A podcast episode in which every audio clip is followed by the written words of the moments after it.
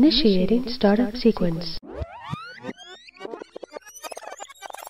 You're listening to the Loud and Queer podcast, Australia's only national radio show by and for queer youth.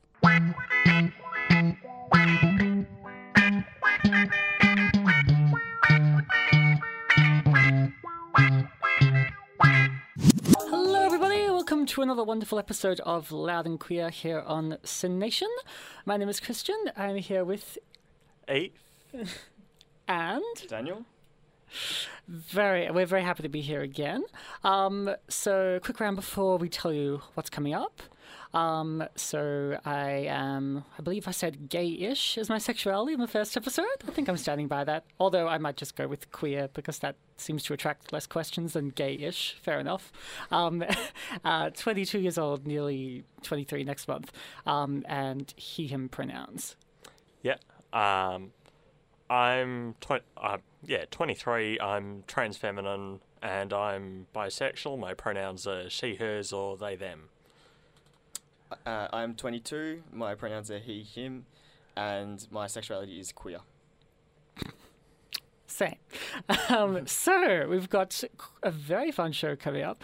Um, so Lisa Robinson is at Mardi Gras at the moment, so we're going to be um, checking up on her, as it were. Um, yeah, parents calling in, asking her what she's been doing with her day, and making sure that she's safe, and hearing all about that.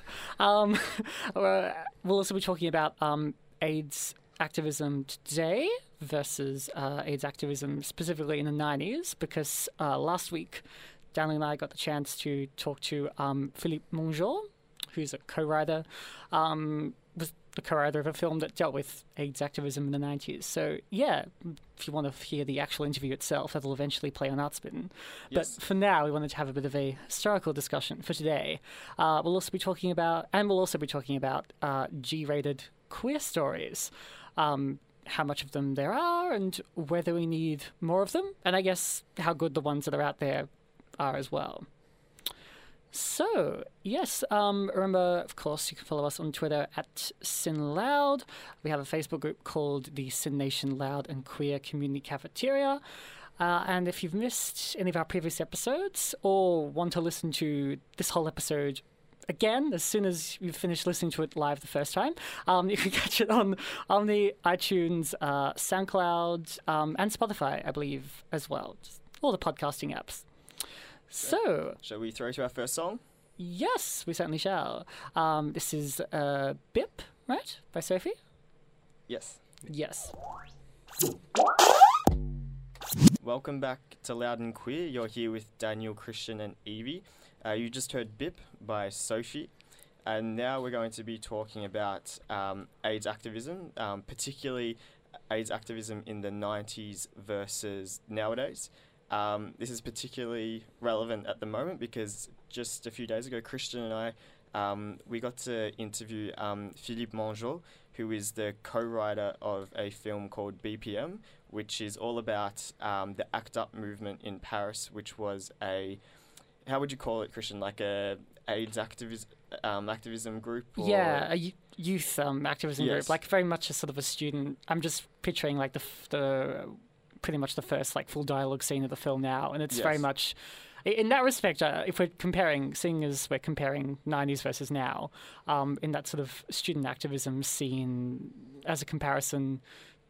d- I, given I go to Melbourne Uni, not much has really changed. Just given that opening scene is of like a, a big sort of meeting of a, a uni activist group, the sort of yeah, like the types of conversations and the way it's run um, is very. It felt very familiar to me, even though it was like opposite side of the world 20 years ago, which is interesting.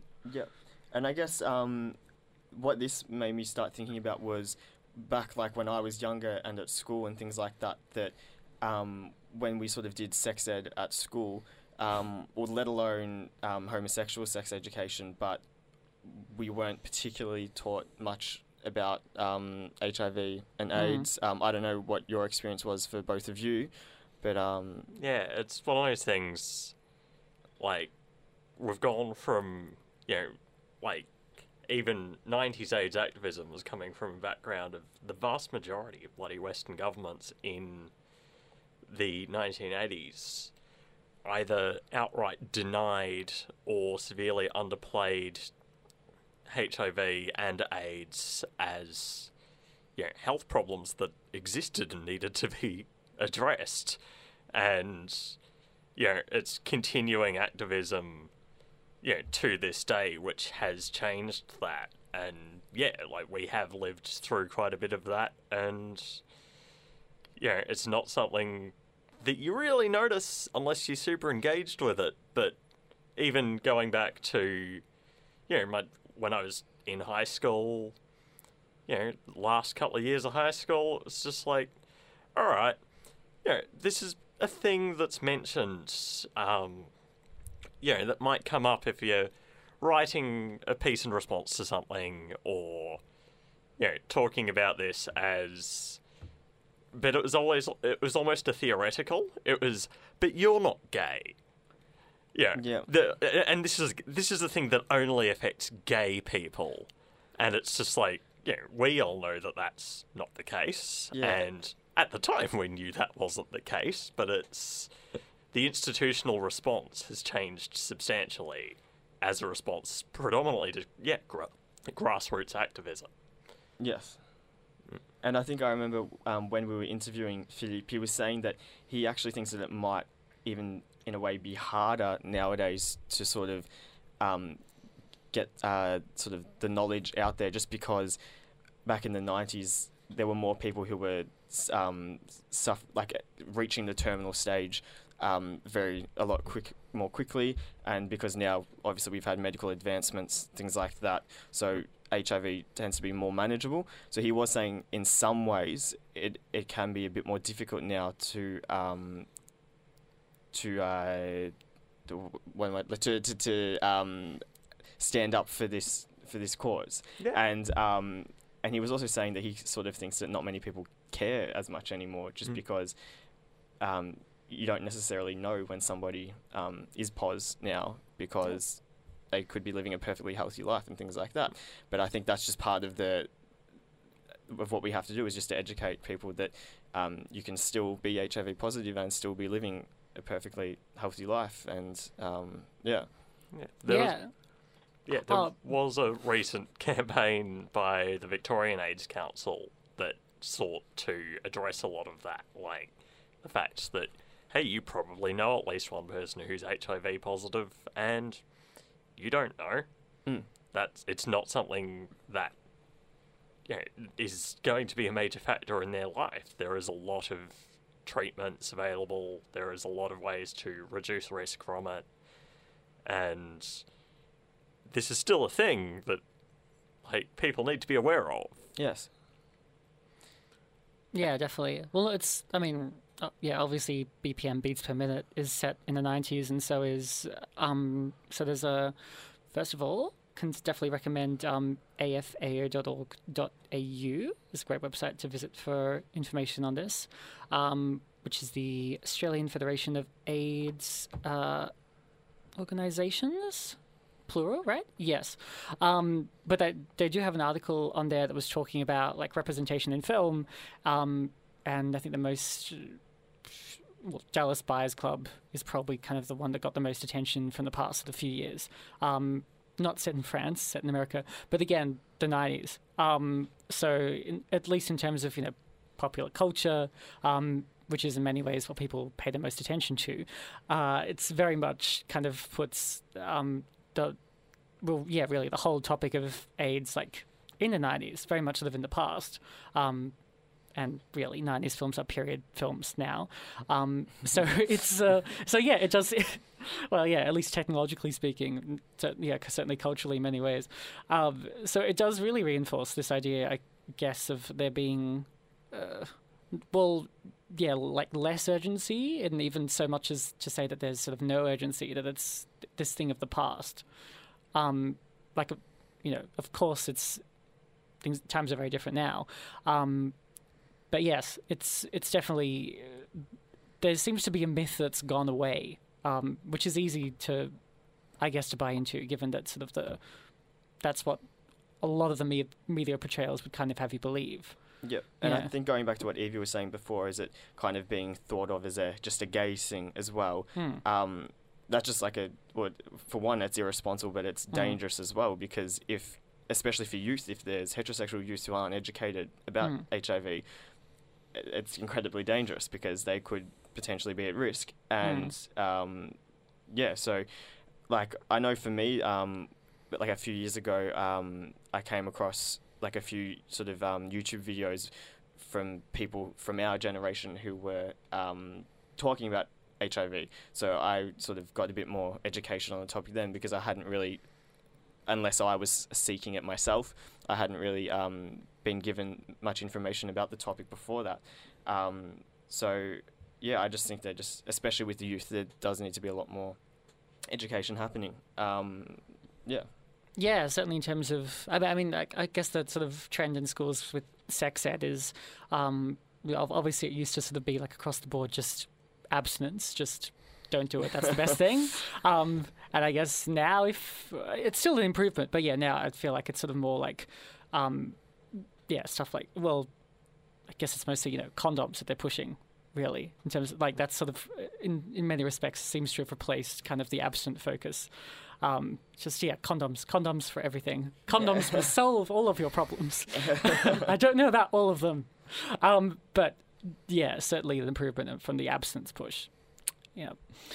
Anyway, um, yeah, so certainly stay tuned for um, when the we release um, our interview with Philippe Mangeot. Um, Yep. That'll be all over the Loud and Queer and the Artsbit socials.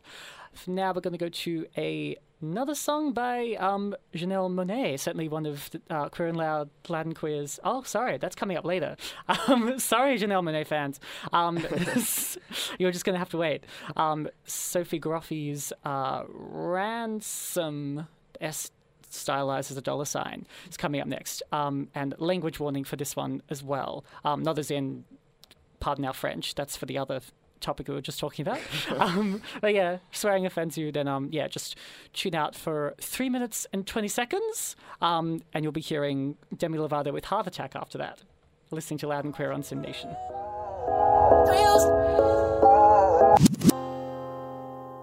Hi, you're listening to Loud and Queer on SYN Nation. My name is Evie, and we just heard Heart Attack by Demi Lovato. And before that, Ransom by Sophie Sophography. um, right now, yeah, we're going to be talking about um, G-rated queer stories. And yeah, would you like to start us off? Yes, I would. Well, look, I would love to start us off with some more G-rated queer stories because I just realised that, um, well, not just. I've been thinking about this for quite a few years, but there really aren't that many of them. Um, and funnily enough, the first example that usually comes to my head, um, I don't think even really fully counts, but it's Harry Potter. I'm sure you remember when J.K. Rowling kind of, uh, what's the word like, retrospectively, Re- yeah, right, yes, retconned. Um, that's right, yeah, it's, yes, retrospective continuity, retconned. um, um, uh, yeah, it's said that Dumbledore's gay, and that um, who was it? Dumbledore and Grindelwald.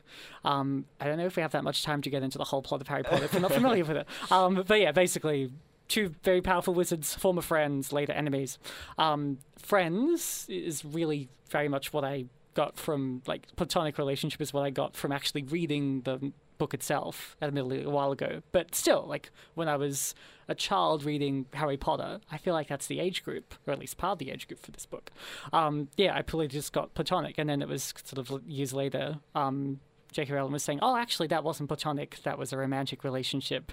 Um, I think when I heard that, I was like, "Oh, cool idea," but maybe should have written that in the book, um, especially since all of the other romantic relationships were quite clearly romantic. Yes. Yeah. Um, you know, like to take again, if you don't know Harry Potter, don't worry, you're not going to be excluded from this conversation.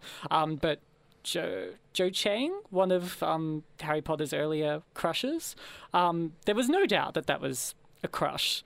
Um, you know, a fling, like a yeah, the the hetero flings are all like very very clearly flings. You know, he's who's it's never kind of oh that was meant to be Harry lusting after this girl. Couldn't you tell by the way they were?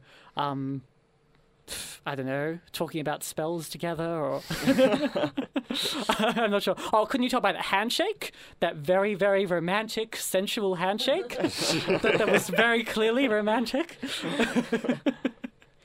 uh, yeah, there's so um, yeah, that, that, but I feel like that's that's a thing. Um, although since that, uh, I mean, they're not queer like G-rated queer stories as such, but quite a big deal was made. Well, quite a big deal in general was made out of the um, Beauty and the Beast live action remake, but also uh, there was two male characters. Did they kiss? I think they just danced together at the very end of the film. They're Yeah. on screen for a split second dancing. Um, so yeah, I think there were quite a few articles about like, oh, you know, Disney's like first openly gay couple or something like that. Um, and I mean, that's it, it- look, it's not exactly a story. It's more, yeah, I wouldn't call that a G-rated queer story. More like a G-rated queer shot, as in literally, you know, three seconds. Yeah. Like it's you know, cut, two men dancing. Oh my god, cut away. Not really a story. I don't know how much that's really going to do for, um, you know, like people who are just old enough to watch PG films, but not quite old enough to be let into, let to watch M-rated movies in the cinema. Yep. Um, I mean, I guess it's a start, but you know, at the very at the very least, it was not um, sort of yeah retconned. A couple, you know, this year by the director of the film, being like, oh, by the way, I know you you never saw them interacting in any romantic way whatsoever, but they're actually a couple and who are very much in love. Couldn't you tell by the handshake? I Yeah. guess um, Hmm. something that, Hmm. like, if there's any maybe heterosexual people Hmm. listening today, why why is it important that we have these G-rated queer stories? What what's the message behind them? Do you guys think? And like, I feel like a large thing for me is, you know, growing up, it was all right. I have an uncle who is a gay man who is in a relationship with another man, and you know, there was very few pieces of media that I engaged with until I was well into my teens, where Yep. I actually saw anything resembling their relationship Mm. uh, in on TV or in movies or anything like that. And yeah, that was something where it was just like, yeah, but I know this exists because these are my relatives. I see them all the time. Yeah. If I didn't have relatives who were a gay couple, I can't imagine having a very good understanding of that even being a thing Mm. outside of you know what was then you know the the prime average primary school understanding of homosexuality, which was, haha, you're gay. I'm using this as an insult, Mm. um, and have no idea what it means because you know, eight year olds. But know, it was it's definitely something more recently where I've just been like, you know, even just when I'm at home, it's just like everyone I live with was a queer pe- is a queer person, and I've never seen anything which was you know reflective of, hey, queer people tend to be friends with other queer people in media. Yeah. It's you know, there's lots of dramatic stories about trans women coming out and it's so angsty and hard and all of their friends are cis people. Yeah. And it's just like that's not how that that's not how this experience works for anyone I know Mm. and anyone I've engaged with. Yeah. Um you know, even to the trope of the token gay you know, in the token gay friend, it's just like where's your gay friend's gay friends? Yeah. Like they might introduce somebody that you're kind of interested in, and that'll be the extent of it. Yeah. Also, yeah, almost always a white, wealthy guy. Like, yeah, there's a lot of room for more diversity all around. Yeah. And then quite often it'll be like, oh, he's bi, and then he'll just end up with a girl anyway, or something like that. but um, anyway, like for me, I think um, why we need more G-rated content. I think it's important just because they quite often depict just sort of everyday activities, and I think just because our being queer, my life is more than just my romantic life. I still, you know, get up every morning and go to uni or work or whatever. And I feel like if we have more G-rated content, it's just like I'm queer at every every hour of the day. Like that doesn't change. so we need to like just have more representation of this community and just as people, just living their lives, and um, yeah, and it doesn't always have to be you know a dramatic love story like Call Me by Your Name or something like that. Um, yeah, And it doesn't always have. Oh, sorry, go on. No, no, go on. Uh, I was just going to say it doesn't always have to be sexual. Like I think a, Yeah. when a lot of people think of you know queer um, film and TV or like queer stories on film and TV or queer characters, um, they just think of like lots and lots of sex. So that's I think is what is blocking like any sort of G or even PG rated content. Is the thing like well we can't have sex scenes and have it G or PG. So it's I don't know, it's it's the most frustrating thing when some people yeah if I'm trying to talk to them about yeah, basically queer stories. Like it's like they hear the word queer, they just they immediately think sex. Even just sex in general, just they sort of Yeah. put the queer thing aside and like, oh, you mean sex? I like sex. I wasn't necessarily talking about sex. Um, so that I feel is what um, yeah, it's like it's like this sort of there's there's still very much this bias towards. Uh, I mean, you know, thankfully, like, uh, what am I trying to say? You, you you'd never see sort of on the like the content warnings of the classifications like PG and M and such. Um, uh, you know, I know something like homosexual themes or queer themes. Like that's never sort of they they never actually put it on there as this is automatically makes it MA. Mm. Um, but I mean, I feel I feel like even sort of implicitly because you know you see stuff like just themes in general, like mild themes, strong themes. So I feel like uh, it, it's yeah, there is very much still it's very much this idea that like queer films can't be for kids. That they have to be, well, yeah, dramatic love stories.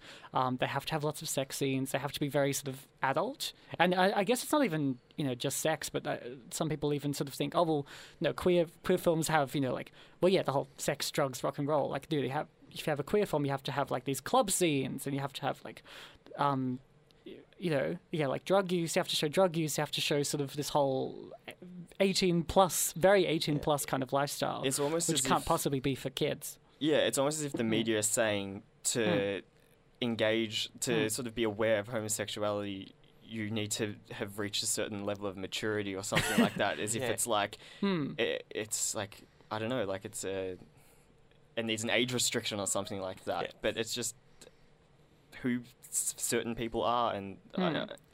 There's Yeah. it just angers me, but It angers me too. Yes, Yeah. and and even like if there are representations at the moment, they, you know, like Evie was saying, they're usually of the rich white boy and just not realistic depictions. Um, so yeah, it's just annoys me a little bit, and uh, like we need to you know improve on that. But um, yeah, like can you guys think of any maybe TV shows that have come out recently or something like that where they have depicted? I'd Like- actually like to mention two writers that Yep. I've engaged with. Um, like from Melbourne, uh, Miranda Sparks is an author who writes predominantly superhero fiction, Okay. you know, comic book style, Yep. which you know it has a heap of queer characters.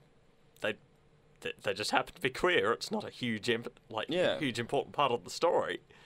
And also Sophie Labelle, who is a you know comic writer who predominantly makes stuff aimed at children, you know, Mm.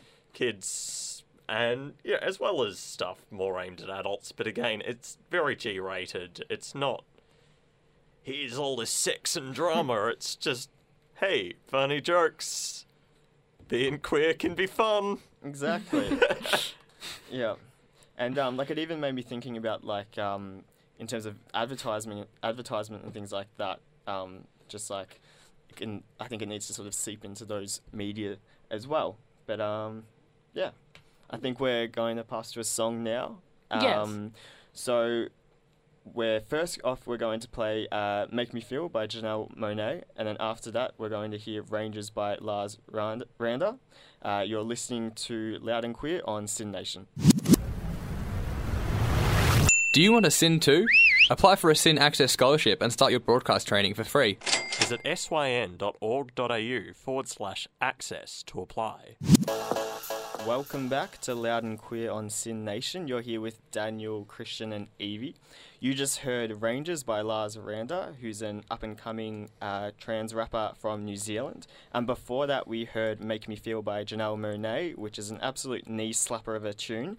Um, please go and check out the video clip for that because it's just awe inspiring. I love it. Um, I'm going to pass over to Christian now because we've got an exciting segment coming up now. Yes, we have presenter Lisa Robinson on the line, all the way from Mardi Gras, um, who has lots to tell us about everything she's been up to. So, how are you doing, Lisa?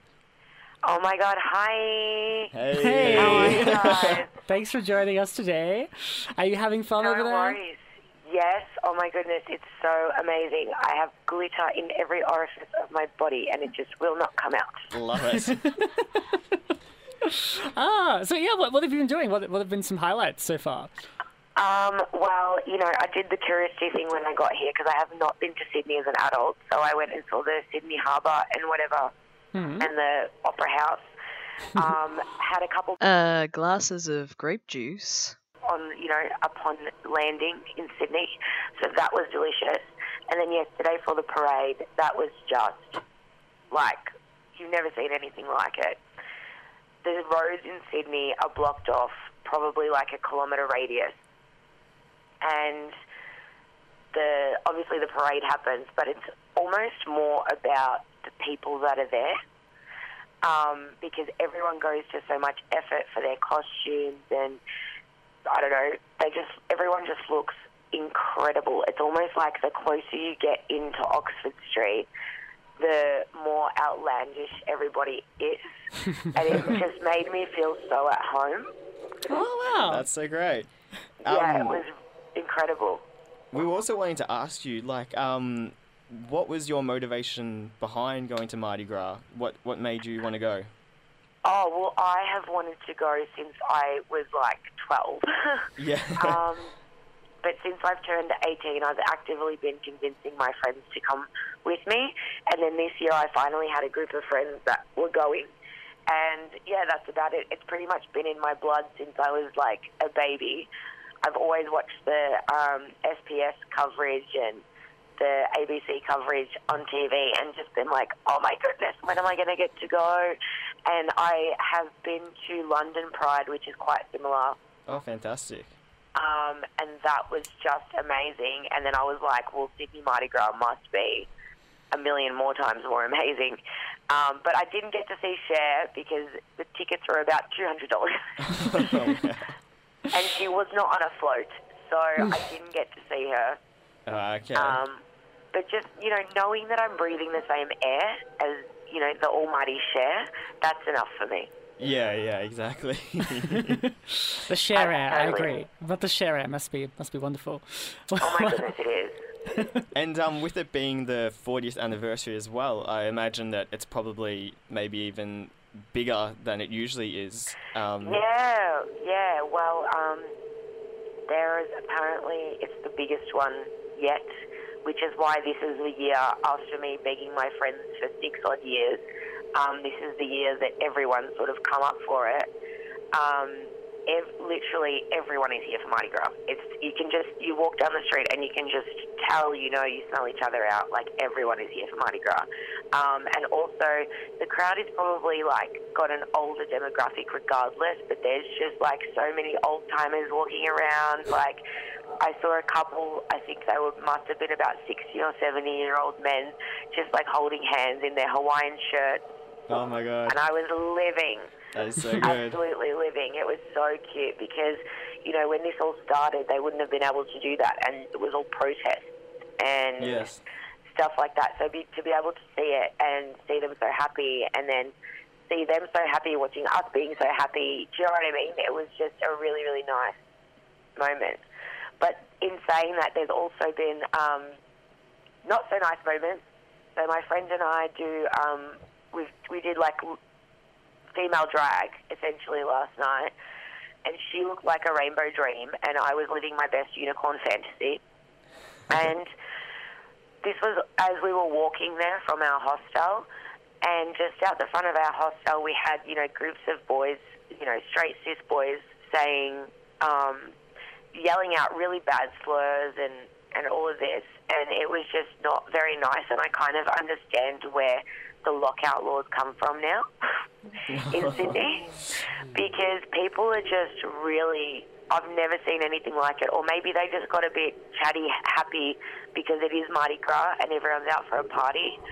Um, but yeah, just the amount of people yelling out slurs and just being very, very obnoxious was just awful.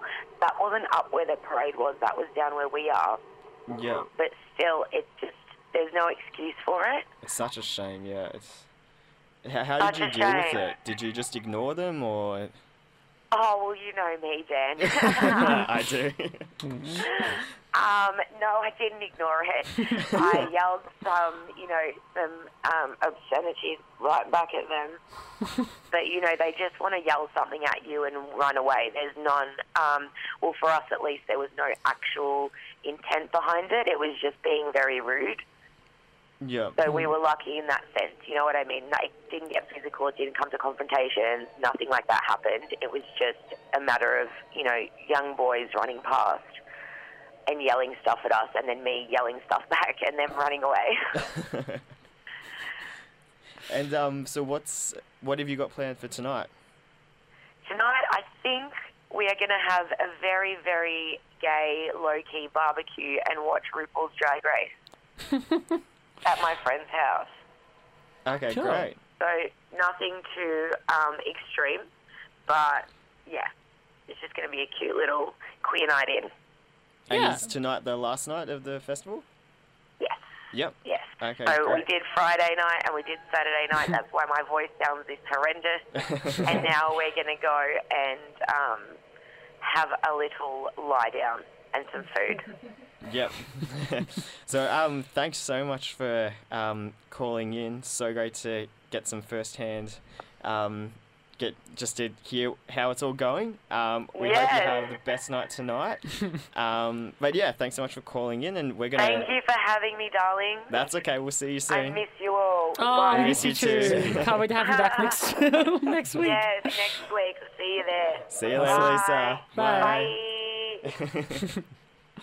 So we're now going to throw to a couple of songs. Um, so we have uh, 19 Hours by Freya coming up, and after that, New Parts of Me by Lionizer. Uh, you're listening to Loud and Queer on SYN Nation. Hey, you're listening to Loud and Queer on SYN Nation. My name is Eve, and so we just heard new new parts of me by Lionizer, and before that we heard 19 Hours by Freya. Um, yeah, these are both bands that I'm really excited about and wanted to bring into play today. Um, Lionizer are a three piece from Perth, and yeah, they just make really fun punk tunes, and know, I really enjoy their music. Um, and yeah, before that, with um, Freya. Freya is a know a solo musician from know from Melbourne. Uh, she's somebody I've had the fortune of meeting a few times and actually jamming with before, and Awesome. you know, she is a lovely person, and I was very excited to play her music. Um, Wow. Yeah, and can't wait for your um yeah, hopefully YouTube will collaborate on the next track of hers that we play on the show. That'll be awesome. cool. All right. Um well I believe that just about brings us to the end of the episode. It's as sad as that is to say. Um it really is sad, but we hope you've enjoyed it. Um so we've talked about quite a few things, G rated queer stories, AIDS activism nineties versus now, um from the interview with Philippe Mangeot. Again, keep an ear out, an ear and an eye out for that. Yep. Or two ears and two eyes, if you have two ears or two eyes. I don't want to presume. Um, and Mardi Gras, of course. Um, we, of course, thank uh, presenter Lisa Robinson for, um, after she woke up, uh, calling in to, to tell us about that. Oh, um, all right. Well, remember to tune in next week, of course. Um, and once again, you can check out uh, the podcast um, on Omni, iTunes, and SoundCloud. Uh, and also Twitter at SYN Loud and the SYN Nation Loud and Queer Community Cafeteria Facebook group for um, yeah news throughout the week. What's coming up? All right, um, but we're going to take you out with uh, "Not Worth Hiding" by Alex the Astronaut. Thanks, everyone. See you next week. See us. Bye.